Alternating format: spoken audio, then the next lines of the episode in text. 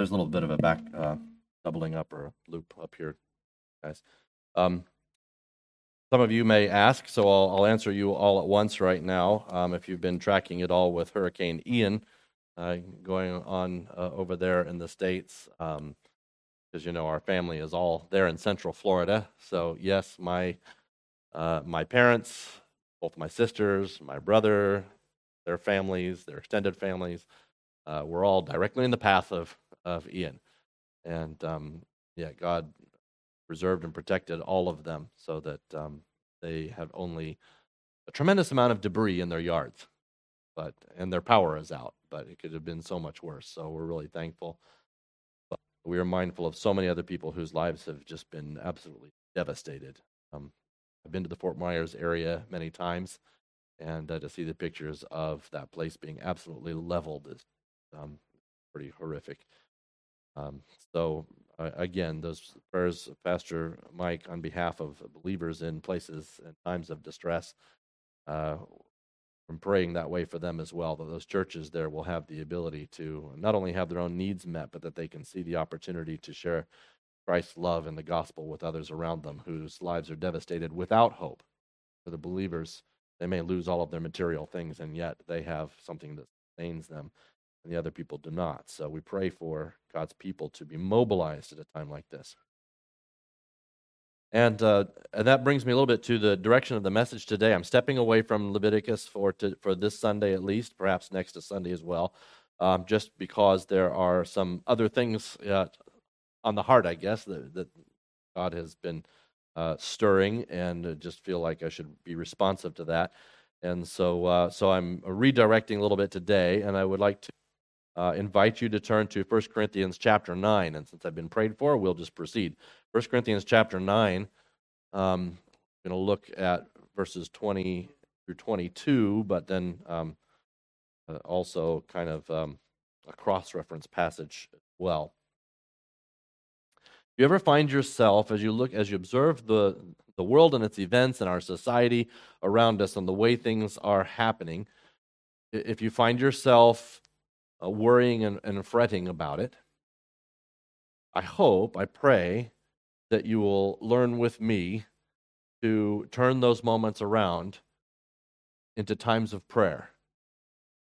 Because we know, as Scripture tells us, we should not put our, our faith and our, and our hope in people, not even kings, not even princes, as, as the psalm says. Uh, and so uh, we know that even having the right as we might deem them, in office is still not necessarily the solution to our society's ills and to the direction that we're going. So we may despair when we see certain people in power who we know uh, do not love God, who aggressively want to pull our society further and further from God, who want to repress those of us who trust God and want to worship Him and share the gospel. These, wor- these things worry us. And we want to become politically active sometimes and things like that. And I, and I believe that we, that is part of being salt and light, is to use the voice, as Pastor Mike already mentioned as well. You know, God has blessed us to be in a place where we have the privilege of having a voice, and we should be responsible to use it. But we know ultimately only God can change hearts, only God can bless a society. And when a society turns from God, his blessing is removed, his protection is removed. And that society will face increasing difficulty. We see that happening. So, what is the solution? It's changed hearts, changed lives. It's more people in that society turning to God, submitting themselves to His Lordship, accepting His standards of morality, his standards of how we ought to live. And then society is changed from the ground up. Really, I should say from the heart out. So, what do we do? We pray as we are instructed to.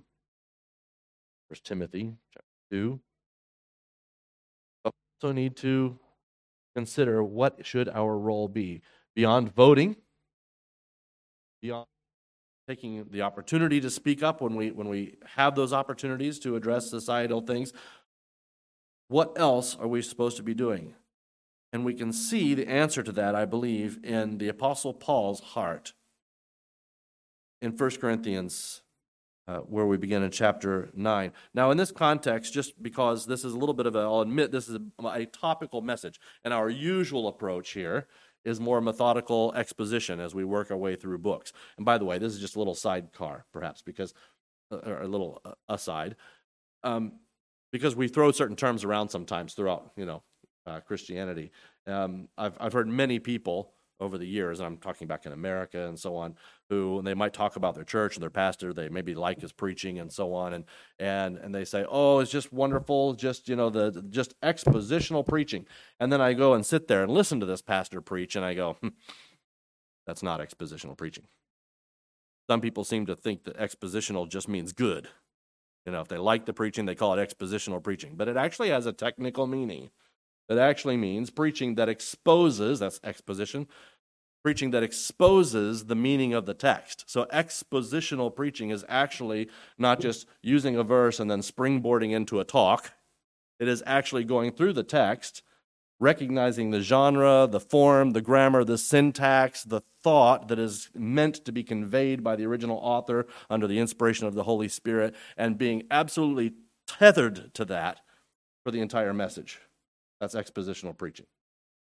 Now, when it comes to topical preaching, you can be expositional, and I pray that I will achieve that today by God's help, uh, because you can do you can do faithful study within the context of the verses that you are drawing upon to address a topic. And so it's kind of maybe indirect exegesis where you, know, you do your study where you are. And I've tried to do that. I, have looked at the context. I'm not plucking verses because that little little snippet, that phrase, that clause happens to say the thing that I think I can use. But it, I'm trying to be faithful to the thought of the context in which it, it lies. So, so here's a little bit of the context. Paul is defending himself against certain accusers who have said, you know, uh, this Paul, he's really just in the ministry. I'm obviously paraphrasing. He's just in the ministry to gain a following and to get money. And we've seen people do this, right? I mean, there have been some notorious televangelists in our in our time who have done that, right? They essentially have gotten into ministry because it gave them a platform and a way to, you know, milk people for money and make themselves wealthy. And this was kind of the accusation that was being made against Paul. And so Paul responds and lays out the, the sacrifices that he has made and, and the work that he has done and how committed he is and how willing he is to go completely without and has done so many times, all for the sake of the gospel. And essentially says, I would rather be completely impoverished if that's what it takes for the gospel to move forward. And so I'm not going to remind you of the fact that I poured my life out for you for years, that I spent day and night teaching you, that I, you know, went hungry, I was beaten, I was thrown in jail. I'm not going to mention that. I'm not going to stake my claim as an apostle of the things that perhaps you do owe, legitimately owe me.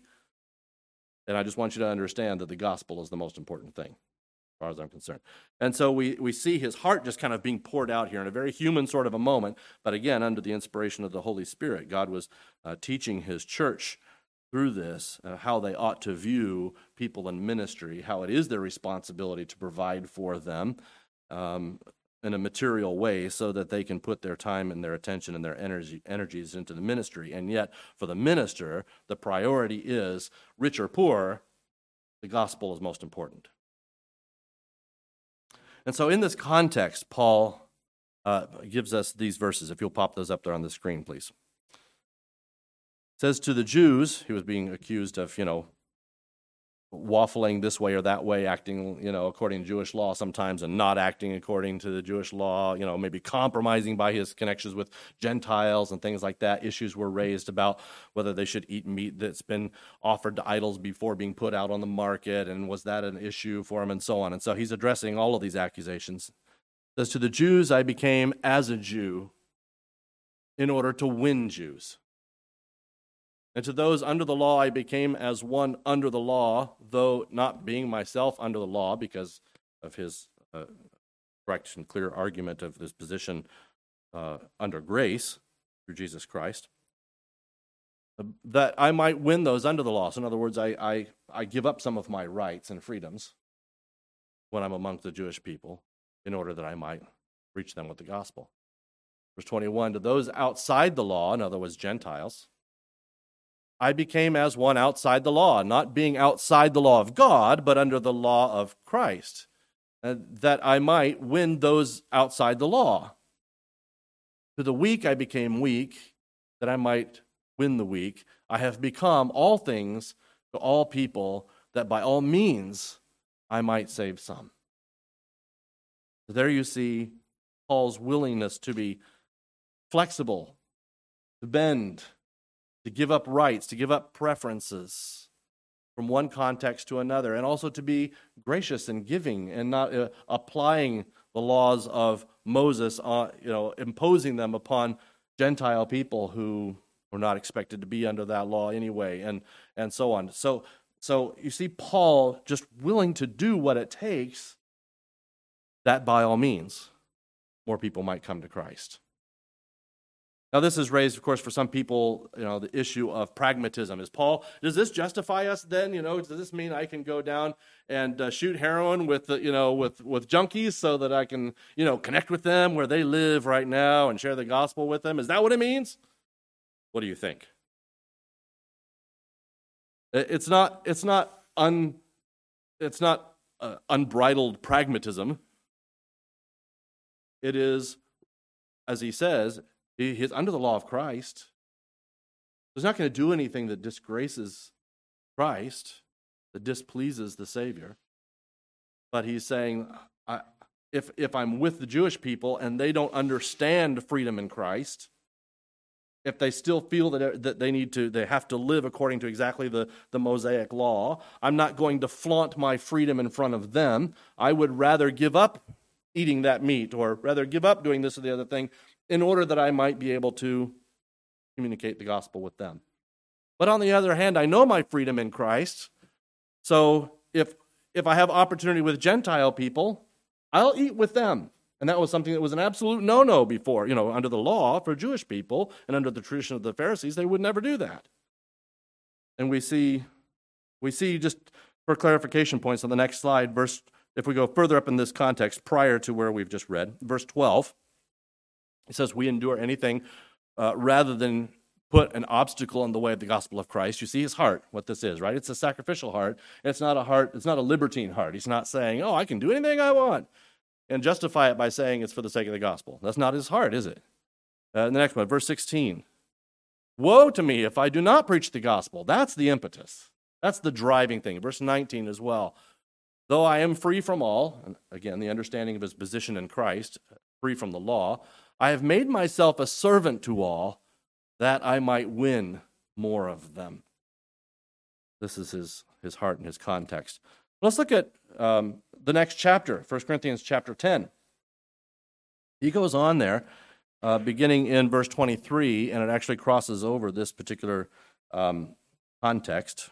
Um, I believe verse 1 of, of chapter 11 should have been included at the end of chapter 10. Um, says, All things are lawful. So again, recognizing his, his freedom in Christ, all things are lawful, but not all things are helpful. All things are lawful, but not all things build up or edify. Let no one seek his own good, but the good of his neighbor. Eat whatever is sold in the meat market without raising any questions as to the ground of conscience. In other words, don't ask. If it's a problem, you know, if it's a matter of conscience, whether it's been offered to an idol, just don't ask. Then it won't bother your conscience. Eat whatever's sold in the market. Don't raise questions. For the earth is the Lord's and the fullness thereof. If one of the unbelievers invites, so in other words, you know, God made these things for us. Idols, uh, Paul understands rightly, the idols are nothing. So who cares if the meat was waved in front of some statue? To him, it means nothing. They have no power, they have no meaning, they're worthless. They're empty. They're sticks and stones. So, verse 27, but if it, so if one of the unbelievers invites you to dinner and you're disposed to go, eat whatever is set before you without raising any question on the ground of conscience. So so don't, you know, stand on your Jewish traditions and say, "Oh, I'm sorry, I can't go to your house," or "Oh, I'm sorry, I can't eat that food," and and so on and so forth. It says, just be grateful for the hospitality and enjoy and fellowship so that you can share the gospel with them continues. If someone says to you, you know, this has been offered in sacrifice, well, then do not eat it for the sake of the one who informed you and for the sake of conscience. And I do not mean your conscience, but his.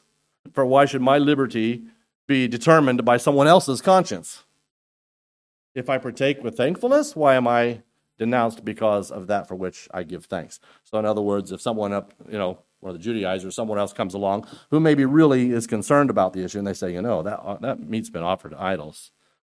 Well, then Paul said, don't eat the meat then. If, if it's a concern that it's going to be a stumbling block for that person because of their lack of understanding at this point, well, then just give it up for their sake, not for your sake, because it didn't become guilty meat for the person who understands their position and their freedom in Christ.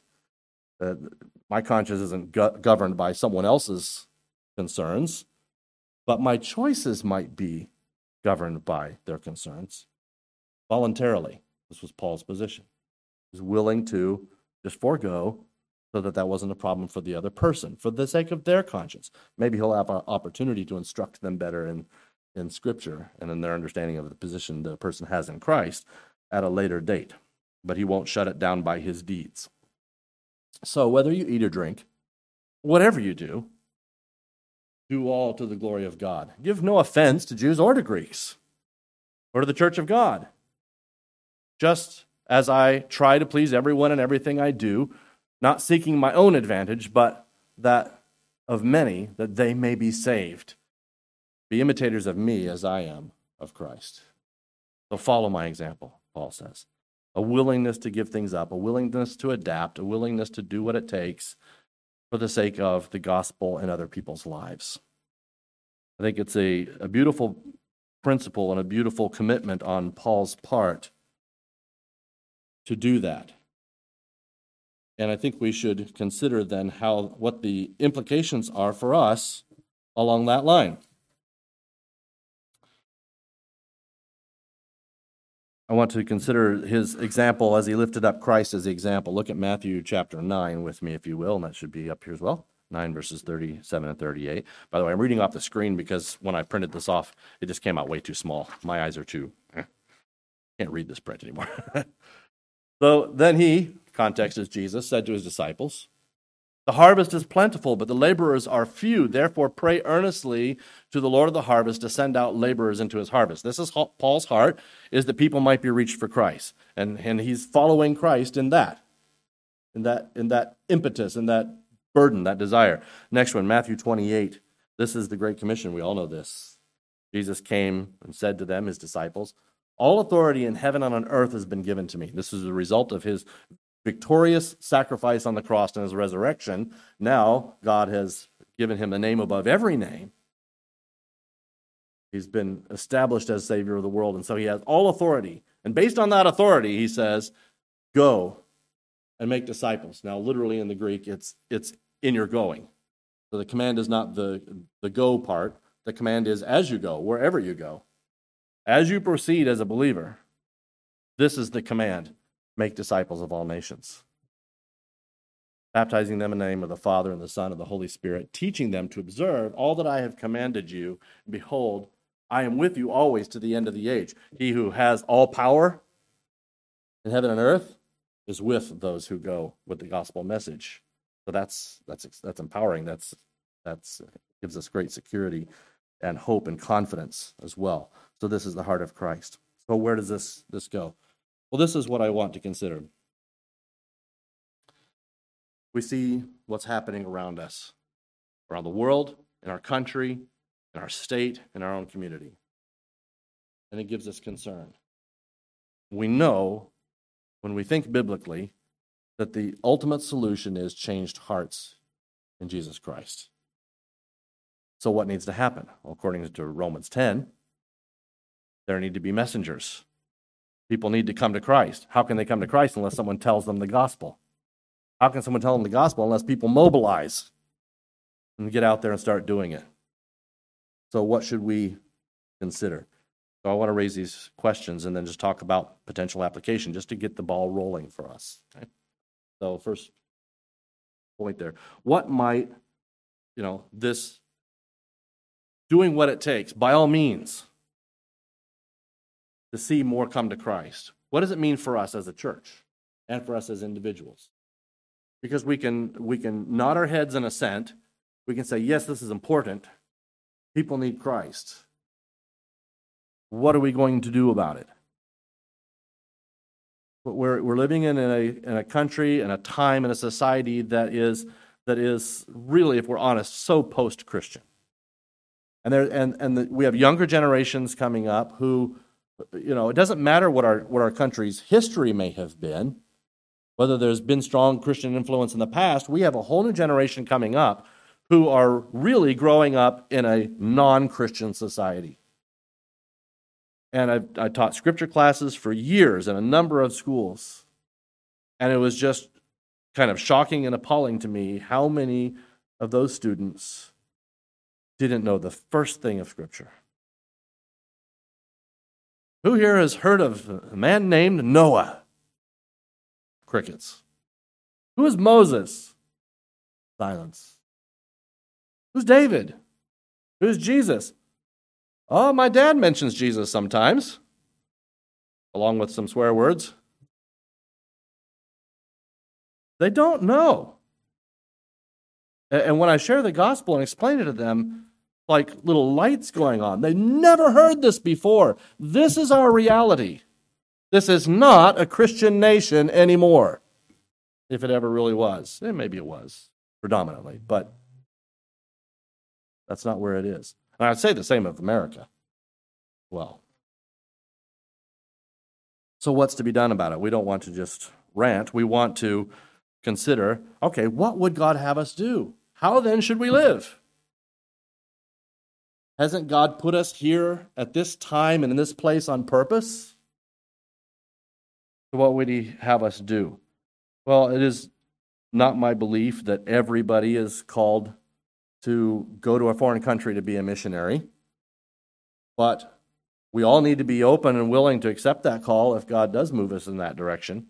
We should never just just preempt that with a, oh, I couldn't do that, or um, you know, all my family's here. Why would I go to another place? Or you know, well, I've got all this potential. You know, I, I was top of my class, and I've got this degree, and I'm supposed to make money, and that sort of stuff. That would be a waste for me to go over there and do that. Really, would it be a waste? Doesn't God need His best out there? Maybe you feel the other way. Oh, I'm not good enough for that. Well, God needs God honestly needs all types. Question is, does God want me to go? And being honest and open and willing to accept that. What about ministry here? Does God perhaps want you to be involved in ministry here in this country? Where are the new pastors? Where are the new Sunday school teachers? Where are the new youth ministry leaders? Where are they? You know, the pastors get together and and and just sometimes just shake their heads. That you know, some of them have been doing this for decades and decades, and they're you know, let's be honest, some of them are getting a little old. Not talking about Pastor Mike. Some of them are getting a little old and they're getting a little tired. And they're saying, I can't do this forever. But there's no one to take my place. Who's going to do it? Who is going to answer the call to give their lives to ministry? But even if God isn't calling you to what we might, you know, for lack of a better word, call that career ministry, He calls us all to minister. That's the Great Commission, it's for everyone. So, so what are we going to do? We need to be critical thinkers in this area. We need to evaluate. We cannot just slide on tradition. Okay? You know, churches have always done this thing or that thing, you know, and so we'll just keep doing that thing, and nothing seems to happen there, but hey, we just keep doing it. Right? Are we willing to reevaluate? Maybe our methods of the past are not so effective for today. Right? Let's ask this next question. You know, what can or should we be doing to have a greater impact for the gospel? The next one has our world or society changed? Over the past 20 years, or 10 years, or five years, or even the last two years. Things have changed. On the other hand, have people and their basic human, personal, emotional, and spiritual needs really changed much? People are still people, they still have the same essential needs. We have to consider all these things. What methods of evangelism have been used in the past that do not seem to be so effective anymore?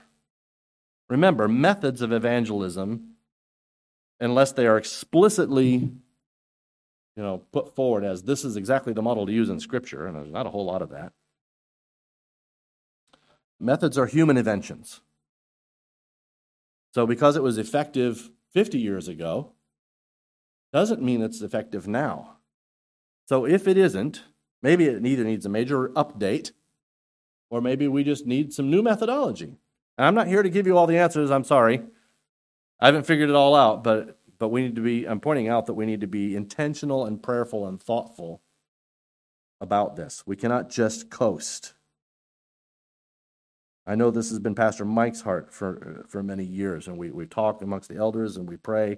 What can we do? How can we be more effective in our outreach? And we've tried certain things, and some things just haven't gone very well. We tried to reach out to our immediate you know, community by going around and offer some work in people's yards and have a car wash down here and everything. And what happened? We had a neighbor call us in and say, you know, they're they're committing water pollution over there at that church by washing cars out there everything. We had the city council call us and say, you can't do that anymore. All right? So, what next? What do we try?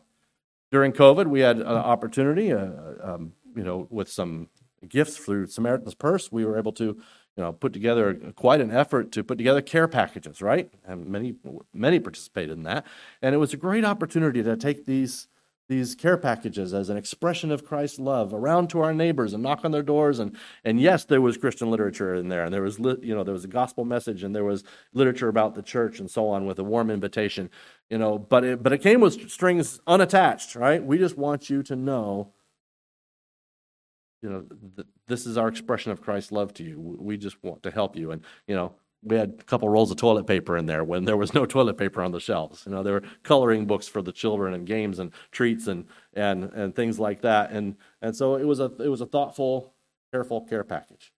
Several years before, we kind of put together little gift bags for the teachers and the and the staff over at the school over here. Right?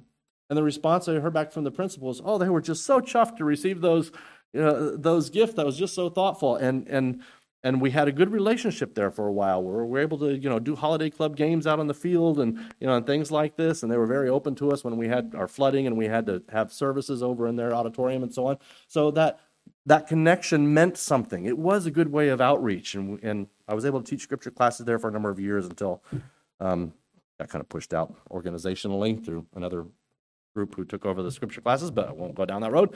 Um, but there were opportunities like this so what next what can we do? These are the questions. Um, Noel has been faithful for years, going and knocking on doors and encouraging other people to go out with him and, and meet people uh, by the train station and start up conversations and things like this. That's an old method that works for some people. It's, it's you know, if God has given you the ability to strike up conversations and, and think on your feet, and lovingly share the gospel or at least intrigue people enough to investigate their thought their faith and their beliefs and give them a little bit of literature right? there have been others who have who have gone out uh, david and antony and, and so on and others over the years. You know if if you feel that that would be a good method for you a good medium well you know it's one of many prongs of approach that we should take. Talk to noel. He would be more than happy to to uh, have you join that that team there have been uh, we have our holiday club and we really try to you know draw in uh, children from the community ask, ask families to invite their friends and so on because we want to share the gospel. We want to reach the children with the gospel. It's become more difficult. It's increasingly difficult to teach scripture classes uh, in the public schools but it's still possible and emmanuel is still um, you know one of the churches that has maintained the accreditation to do that. They've made it more and more and more difficult to do that um, but they're still maintaining that. And so, you know, maybe you're someone who'd like to teach scripture classes in public schools. Would you do that? Consider it.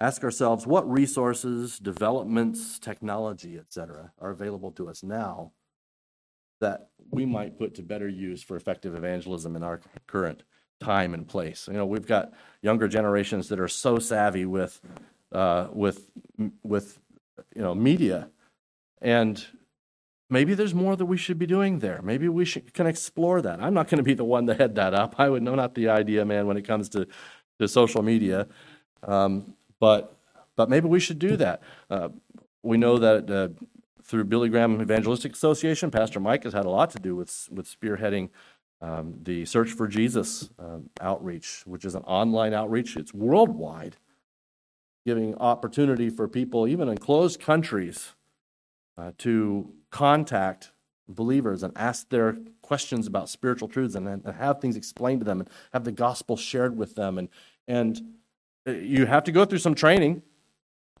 That's okay. You go through the training, and if you can give even a couple hours a week to be part of that, that ministry, there are so many people to reach. And we've got a number of people in the church family who have, who have been doing that. Right? And um, uh, encourage you to consider that as a possibility. What else? I was uh, been praying about this question, you know, for some time, and had an interesting conversation even this week. There was a, a, a woman who was around quite a bit during the week, and I'm honest, honestly not sure was it her children or her grandchildren, grandchildren that, that she brought, and um, and we ended up in a, in a conversation on Friday afternoon, and oh, she and her husband uh, just have such a heart for for outreach to to immigrants and to refugees and have done so over the years. And, and they were involved down in Liverpool heavily and so on. And then COVID kind of changed the scene for them and kind of closed some doors and so on. And they've been praying about how God would, would help them next to, to have an, in, an outreach. And they just got this, you know, this burning heart for that. And, and, um, and something that I've just been thinking and praying about for years really is this thought in our community in the Blacktown area, you know, we could have potentially a great outreach through teaching English as a second language. And, and it's something that could start small, but it so quickly can spread through word of mouth.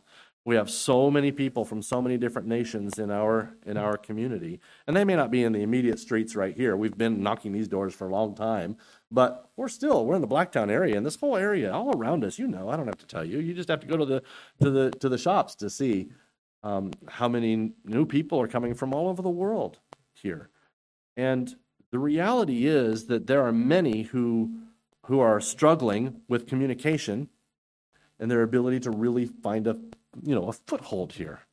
Or in some cases, you might have just one spouse. You might have a husband or something who has the professional training and all the effort went toward his learning the English and so on and so forth, so he could step into his profession and, and get a job and do the earning, you know, and that sort of a thing. And there might be a wife and mom at home who is feeling very isolated and very lonely, very ill equipped to step out and connect with people because she really struggles with the language. And could we not have a ministry? I mean, God's blessed us with improved facilities here, and the downstairs is looking really good, and the kitchen's about to go in down there really soon. Couldn't we open our doors and say, Come, we don't have to have a big sophisticated program, it can just be conversational English. Come, let us help you in this way. Now, not just to do, we're not just looking for a list of what good deeds can we do, right? It's always the purpose of the gospel. By all means, that more might come to know him. So connect with people. What can we do? We have to ask ourselves these questions. Maybe, and now, so I want to imagine, let's just go down this road to explore this. I'm not saying, I'm not announcing today we're starting this new ministry, et cetera, et cetera, because we're not going to start it unless you're going to do it. Uh, according to Ephesians, the job of the pastors is to equip the people for the work of service, for the work of ministry. So we're happy to provide teaching, training, leadership, support, but we're not asking for people to come to us with new ideas of what more work we can do. Oh, you know what you should do? You should do it. We're going to ask you, great, when are you going to start that? Okay, put your team together talk to us. We'll, uh, we'll provide the guidance because we want ministries to be, you know, fit within the, the, the vision and the scope and the, and the direction of our, of our church and our values and our, and our doctrines and everything like that. So talk to us by all means. Let us oversee things. But we need people who will step up and say, yes, I think God would have me do this. And so we, if we were to do that, if we were to do English as a second language, Sure, I'd be happy to help teach. Angie's taught English as a second language as a ministry before. There may be others here. I don't know. But we would need people who would take charge of hospitality. Make sure that there are treats here. Make sure that the coffee and tea is ready to go. Somebody who's going to be in charge of making sure the tables and chairs are set up and broken down and put away afterwards. Someone who's going to say, I'll take care of whatever photocopying needs need to be done. Someone who's going to say, I will be there to be the warm and welcoming hug that someone might need. I'll be there to be the, the, the conversationalist to just show the love of Christ. There would need to be a whole team of people, and you can't waffle about it. You can't just do it on the week that it's convenient. You have to be committed and take it as your ministry. I will be there every week. I will do this. That's what it takes. You can't just wait for other people to do the work. So I'm not saying this to scold anyone, understand? I'm saying we need to take ministry initiatives seriously, commit ourselves to them, make them happen with God's power, but with our commitment. And so, and it takes all of our hands. So that's just one idea. Maybe there's something else. Maybe you will think of something else. I could easily imagine, though, that that could give us an inroad into many people's lives, and then through them to their friends, to their family, their neighbors, and, and so on, with who might come and through whom we might, to whom we might share the gospel. Maybe Personal needs will arise from that. We have to be prepared. Maybe we'll find that in some cases they're destitute or they just don't have food on the table for this week. And so maybe it leads to a pantry ministry. You know, maybe not one that we would advertise to the whole community, but through this avenue for the people who come, you know, for English as a second language. If we learn through conversation there's a need, then we might be able to say, look, we have some resources we'd like to share with you. You know, this could expand and it would call upon us all to support a ministry like that. Again, maybe you'll come up with another interesting idea, but be prepared, be prayerful, ask God, would you have me do this? Because we won't accept ideas just dumped in our laps. But we'll be happy to talk to somebody who comes with an initiative to say, okay, I'm ready to help. I'm ready to put a team together. I'm ready, you know, and, and cooperate, coordinate with us, and we would love to see that happen. So this is just this is the challenge from the heart today admittedly less expositional, but but I think based on on the heart of the gospel. And we see the example of, of Paul, we see example of Christ. That the most important thing, the preeminent thing should be what can we do? Are we willing, by all means, to see more people saved? What would God have us do? Some people are already very busy, already committed to more than one ministry in the church. So so a thing like this is not is not intended to heap guilt upon people to say you need to be more busy, you need to be, you know, stretch yourself further. That's not that's not the point. And, and we don't want to come to people and just lay new burdens on them. I'm challenging you to pray and ask God, what would you have me do, especially if you're someone who's not already heavily committed in ministry if you feel that, you know, I should be doing something or there's something more that I should be doing, then will you respond to God's leadership and say, I can do that? I can set up tables. I can be there every week and set up the tables and chairs. Or I can be there every week and bring some baked goods. I can be there every week to set out the coffee and the tea. I'll be there and sit and talk to people. I'll welcome them, make them glad that they showed up. You know, I'll do that. I can do the photocopying. You know, we have ongoing needs in other areas too, of course. You know, we're always, you know, wanting helpers in Sunday school and and and things like that. I'm just thankful to the people who all stepped up for the holiday club. That was just, you know, just a great response there. So again, I'm, uh, I have no desire to lay guilt on people um, or to just lay a heavier burden, but I want to encourage us all to be prayerful about are the things that we're doing the things we should be doing? Or is there something new or something different that God would have us do? That by all means, we might lead more to salvation. let's pray about that, and then we'll ask uh, the men to prepare to come as we uh, observe the Lord's table and remind ourselves of that source of that salvation